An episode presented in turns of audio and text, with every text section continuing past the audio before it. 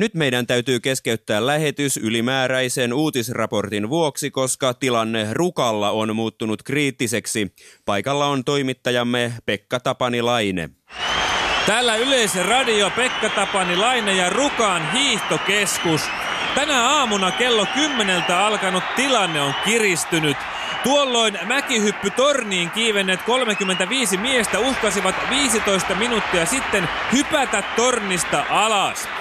Uhkauksen esitti ilmeisesti joukon johtaja, joka parhaillaan on valmiina toteuttamaan karmean uhkauksensa lähtölavalla kaksi.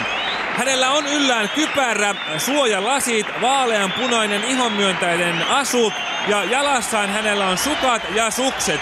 Tämän lisäksi hänen rinnassaan lukee numero 28. Kuusamon nimismiespiirin poliisipsykologi. Se on poliisipsykologi. Poliisipsykologi Pertteli Lutkutin. Niin. Keitä nämä miehet ovat? Emme tiedä. He ovat epätoivoisia miehiä, jotka ovat uhanneet hypätä alas tuon äh, mäkimonttuun. Sen verran on käynyt ilmi, että osa miehistä on suomalaisia ja osa miehistä tulee ilmeisesti Keski-Euroopasta, kuten Japanista ja Itävallasta. Miten olette yrittäneet ratkaista tilannetta?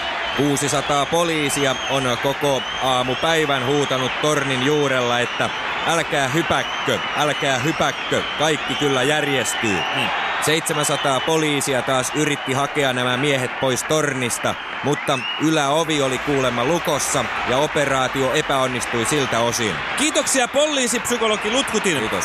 Hyppyrimään hoitaja Antero Tenhunen, mm. te olitte aamulla täällä töissä, kun tämä tapahtumaketju alkoi. Se on kyllä Hyppyrimäjen hoitaja, anteeksi vaan. Niin minä olin parhaillaan hyppyrin nokalla puhaltelemassa tuulimittariin, kun nämä 35 kypäräpäistä miestä tunkeutuivat avoimesta ovesta hyppytorniin ja linnoittautuivat sinne.